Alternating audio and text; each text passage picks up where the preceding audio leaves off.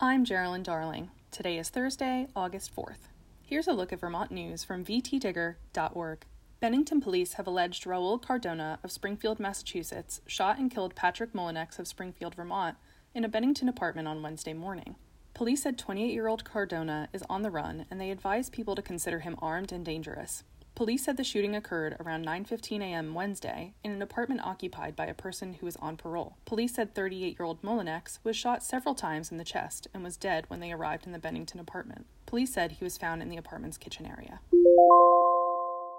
Many Vermonters have already felt the impact of climate change, and with some of the state's most iconic industries at risk, the issue has come to the forefront of political debate. The primary for Vermont's open U.S. House seat is one of the most watched races in Tuesday's election, and voters looking to consider climate change have options, with six candidates running three Democrats, two Republicans, and one independent who's running on the Republican ballot. While climate policies vary widely among the six candidates, the two Democratic frontrunners, Lieutenant Governor Molly Gray and Senator Becca Balint, overlap in their commitment to addressing climate change and diverge on some of the details.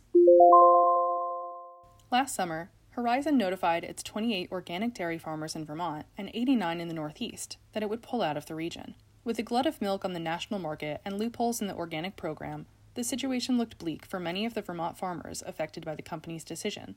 In March, Organic Valley announced it would take on many of the farmers dropped by Horizon and by Maple Hill, which had cut off 46 farmers in New York. And on Wednesday, the group celebrated the beginning of those contracts. Eight of the farmers affected by Horizon's departure in Vermont have left the business.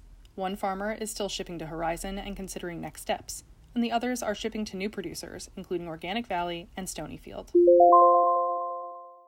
About a dozen Isle La Motte residents spoke at a town select board meeting Monday in response to the burning of two LGBTQ flags, as well as recent vandalism in which more flags were stolen, a mailbox destroyed, and vehicles egged. According to Vermont State Police, the Progress Pride and Transgender Pride flags were hanging from a tree when they were set on fire at an unidentified person's house around 1 a.m., July 23rd. Several other residents expressed apprehension at the meeting Monday and said the community needs to band together to prevent more anti LGBTQ incidents. After hearing from residents, the Town Select Board voted Monday to publish a statement and mail it to local residents, condemning the recent incidents and explaining how residents could get in touch with police to share tips. You can find all these stories and more at vtdigger.org.